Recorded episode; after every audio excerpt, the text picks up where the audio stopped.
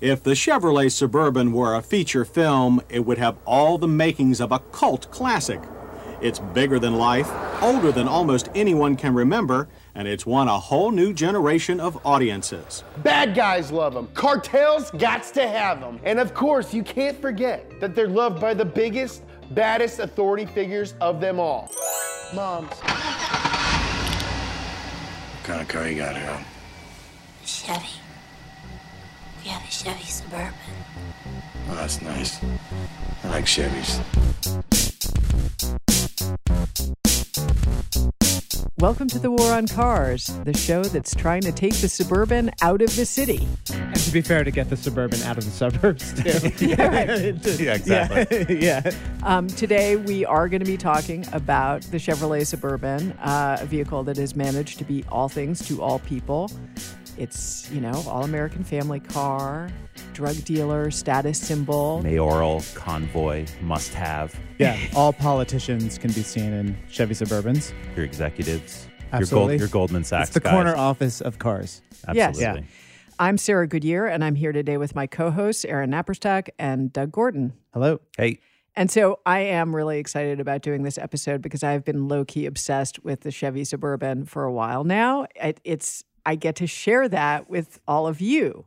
Uh, that's you know my favorite podcasts are w- where people share their weird obsessions or where weird, weird people share their obsessions. You are not a weird person, but this is a weird this is a weird obsession Thank that you, you I have. guess. you're arguably weird. Yeah, we are we are weird actually, but this is this is a weird obsession. I wouldn't have pegged you for a suburban obsessionite. Well, okay. So it all started when I was watching HBO's show Succession, which I'm also obsessed with.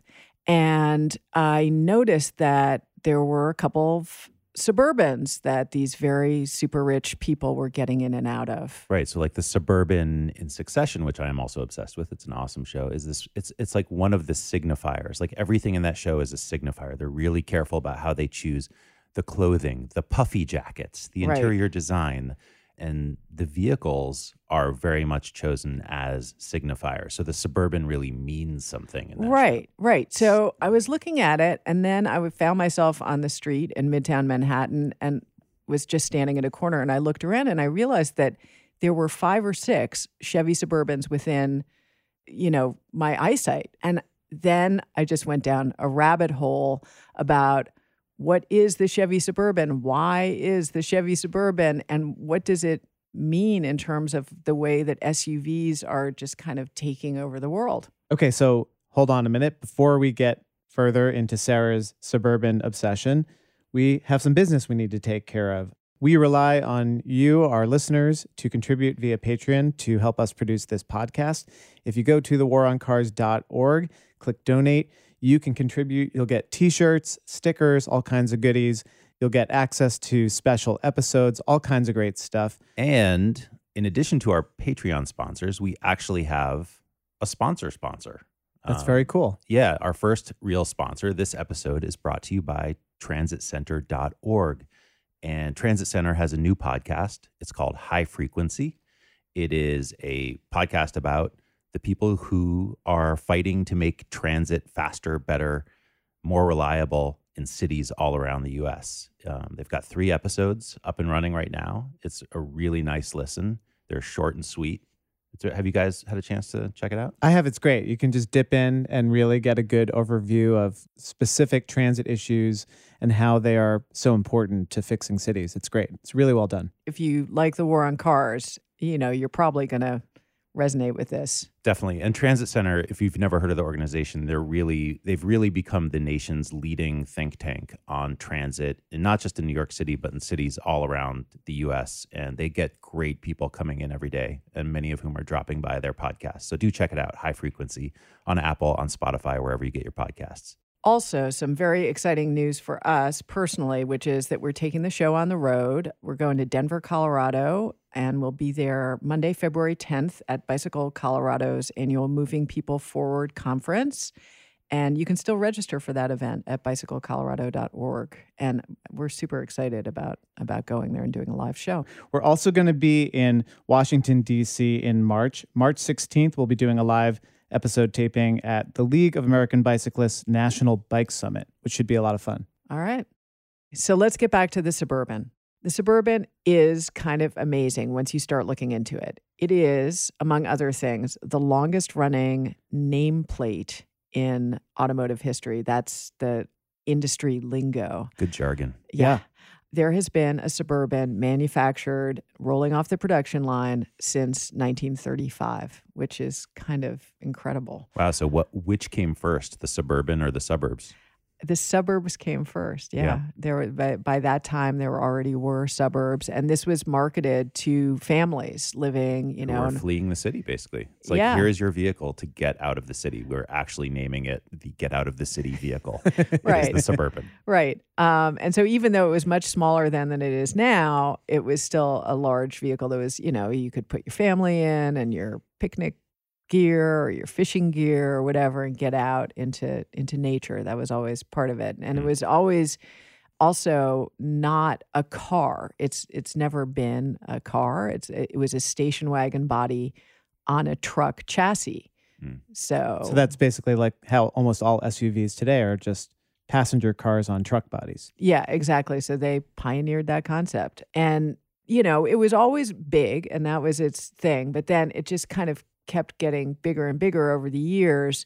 It had two doors for the longest time until the late 60s when they added a third door, hmm. which is A third door, but not a fourth door. not a fourth door. There were two doors on the passenger side of the vehicle, but only one on the driver's side. The image that's coming to mind is is Clark Griswold's Wagon Queen family truckster. You know, from Yes, National yeah. Lampoon Vacation. But that was Am a I small. That was, but that's a smaller, lower too small, vehicle. isn't yeah, that's Yeah. that's that's your like 1970s, 1980s station wagon. That's not the truck. it's even bigger. Yeah, It was also used as a work vehicle because it had this sort of smooth ride, but you know also towing capacity. You know, it could haul a lot of stuff.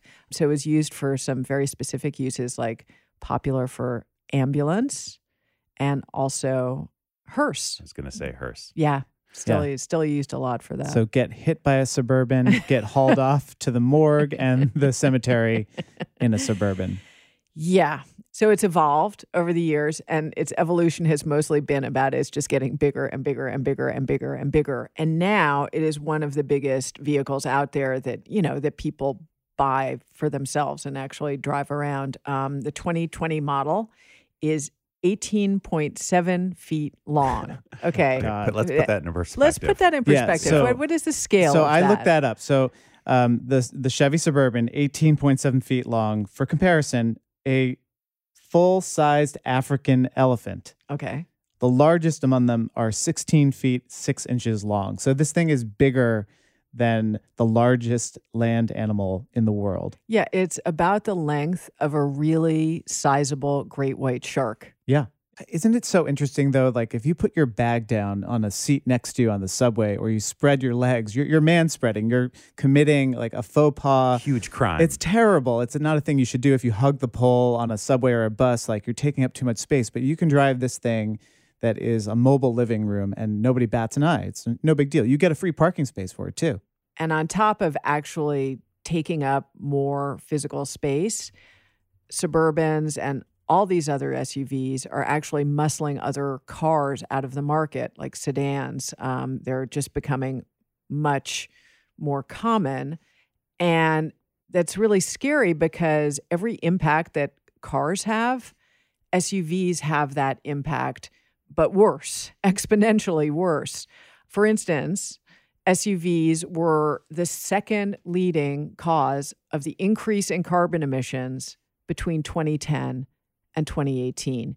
And that was at the same time that that car emissions actually went down, but SUV emissions were increasing during that time. So every gain in efficiency we got from better fuel standards was just lost by the weight of these things, the power of these things. right, like the Suburban gets 14 miles per gallon in the city. Right. And they're uh, allowed to because they're not cars; they're light trucks. Right. So they have a. They're just categorized differently. Yeah. But so so how do we get from this place where the Chevy Suburban is mom's family car of the burbs to it becoming this sort of status symbol for drug dealers, politicians, and executives? How do we get from there to here? So, one of the explanations is that it's just been a brilliant marketing campaign on the part of GM that's gone on for generations. And, you know, th- this vehicle has appeared in about 1,800 movies and TV shows, including, you know, just about everything that you could imagine, but things like My name's David Byrne, and I made a movie. Whoa! Jay and Silent Bob strike back. Cars 2. Waking up in Reno. Friends. Capiche? Got it. that's why it recently became the first vehicle to get its own star on the Hollywood Walk of Fame. Really? How, Wow, does, do any- how does that happen? yeah. Hmm, I don't have any idea. It couldn't be anything to do with the amount of money the automotive industry puts into film and TV. But, um, you know, it's just in your face all the time. You don't even realize how often you're seeing these vehicles. But if you start looking for them, that's the thing. They're they're everywhere. It's interesting how the Suburban has kind of supplanted the limo, right? Like when we were kids, the, the status car was like the stretch limo. Like Donald Trump used to roll around Manhattan in his stupid, like white stretch limo or, Or something. Yeah. even the term limousine liberal, which Yeah. Yeah. wouldn't exist today because make there aren't sense. limousines Does in the same sense know what a anymore. limousine right. is? It's right. A stretch limousine. I mean, we all know that it's kind of shorthand for a stretch vehicle, which you just don't see anymore, except for maybe proms and weddings, perhaps. Yeah. So, to talk about what SUVs are doing to streets around America, I called Angie Schmitt. Angie is a journalist who lives in Cleveland. She used to write for a Streetsblog, and she's currently working on a book about the pedestrian safety crisis in the United States. It's going to be out in August from Island Press. And she started writing this book because of this surge of pedestrian deaths over the last decade. The number of fatalities has gone up more than 40% since 2008.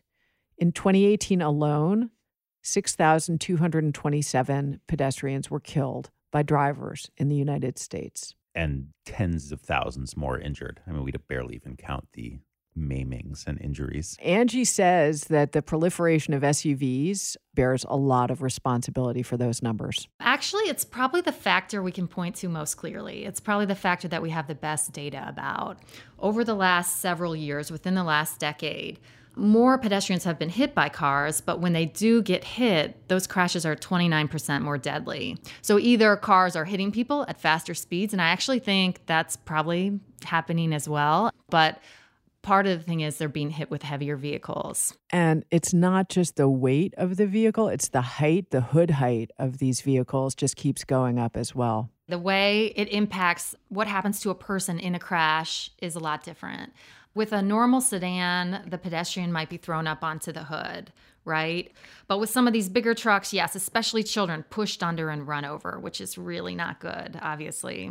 Right. So with a sedan, though, you know, if you're not killed, you your your legs are broken, you fall onto the hood, you roll off to the side. Hopefully, you survive. With the SUV, it's a, got a flat front. It pushes you, knocks you straight back, and runs you over. There was actually a video going around New York City Twitter this morning of a pedestrian who had been trapped underneath an SUV. Yeah, that was hideous. Yeah, and tons of people came and lifted the SUV Yeah, off of and- her. That was, And really- that was lovely. that part Yeah. was great. Yeah.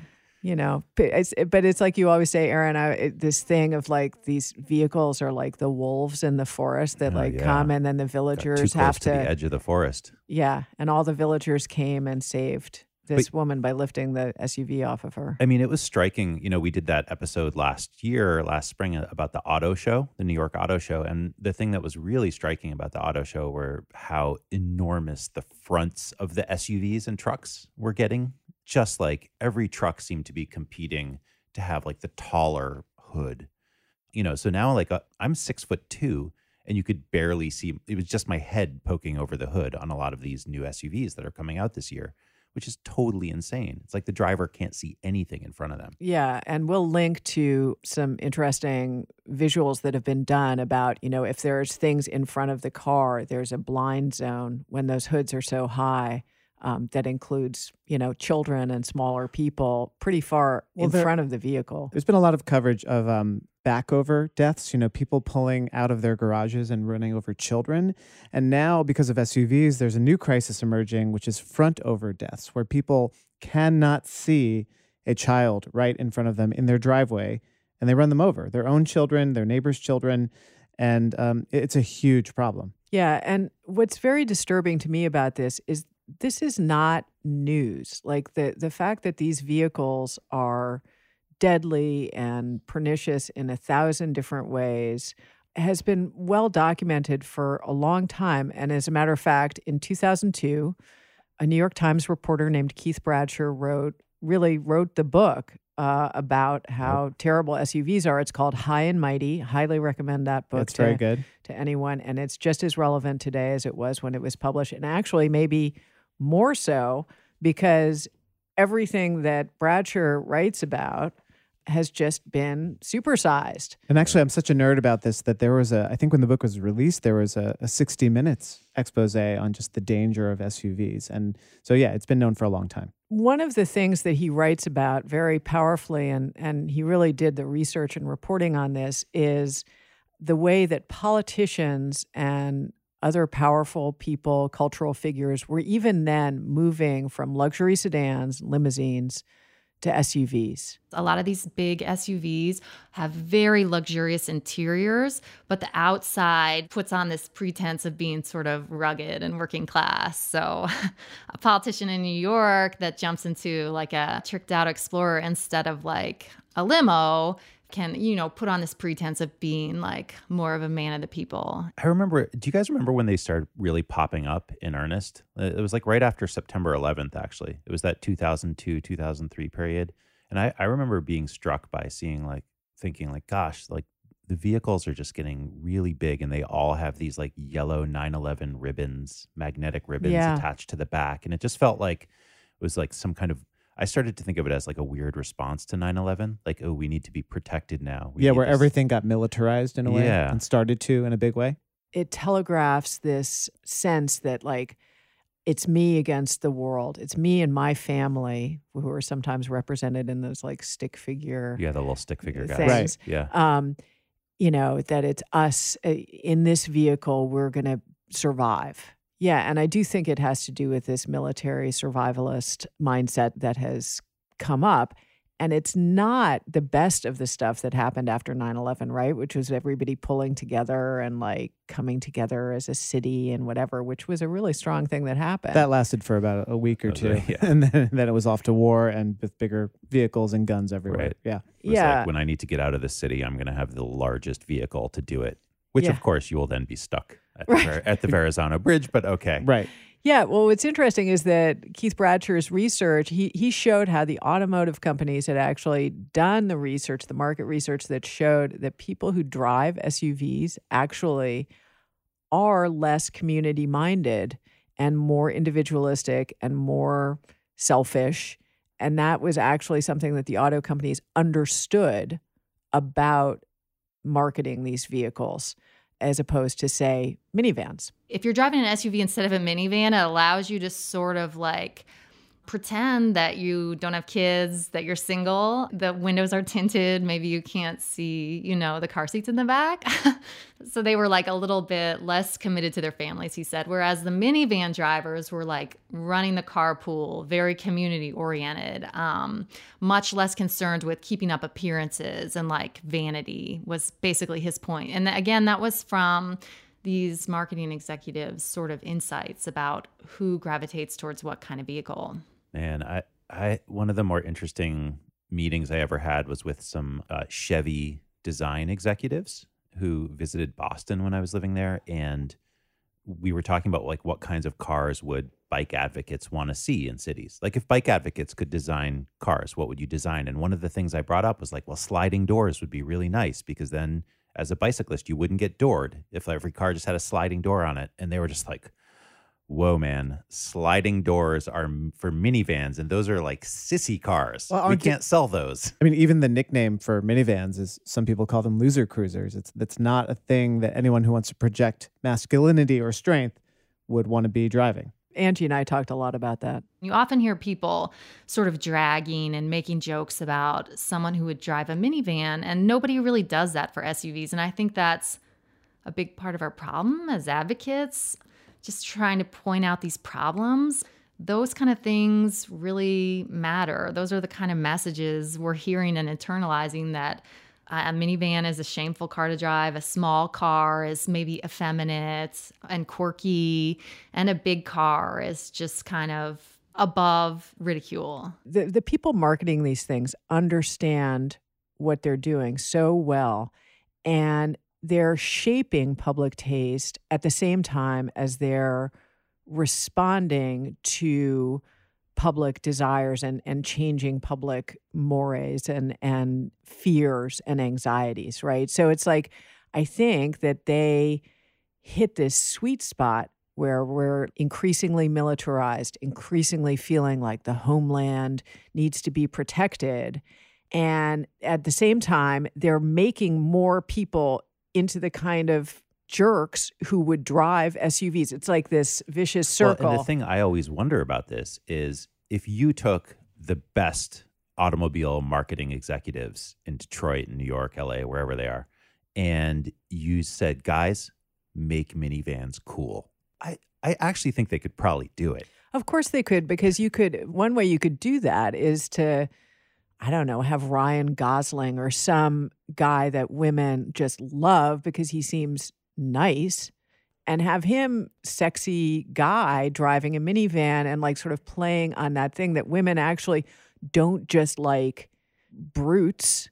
They also really respond to guys who seem like they might take care of them and their children uh, yeah, but I- so the, the history of marketing in the United States is essentially preying on people's insecurities, right? Like, you don't actually need deodorant, for example. It's a really good example. Deodorant was created as a need because they created this campaign that basically said, like, you don't want to stink around other people. It wasn't a thing before marketing created that insecurity. You know, minty toothpaste was not a thing until they created halitosis as a total construction of the marketing industry. And I, I wonder any marketing campaign that's going to make minivans cool would somehow have to prey on people's insecurities because aspirations are also based on insecurities as well. There, it's what you are not.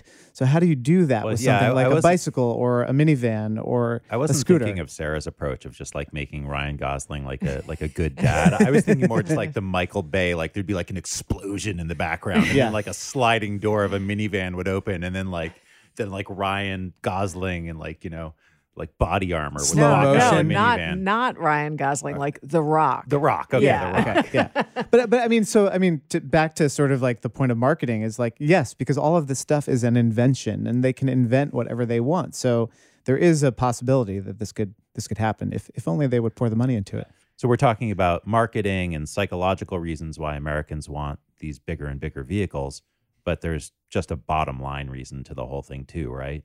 Auto companies want to sell SUVs because they're way, way, way more profitable. Like auto companies are netting like 10 to 15K more on SUVs than they are on cars. And a lot of times they're based on the same frame.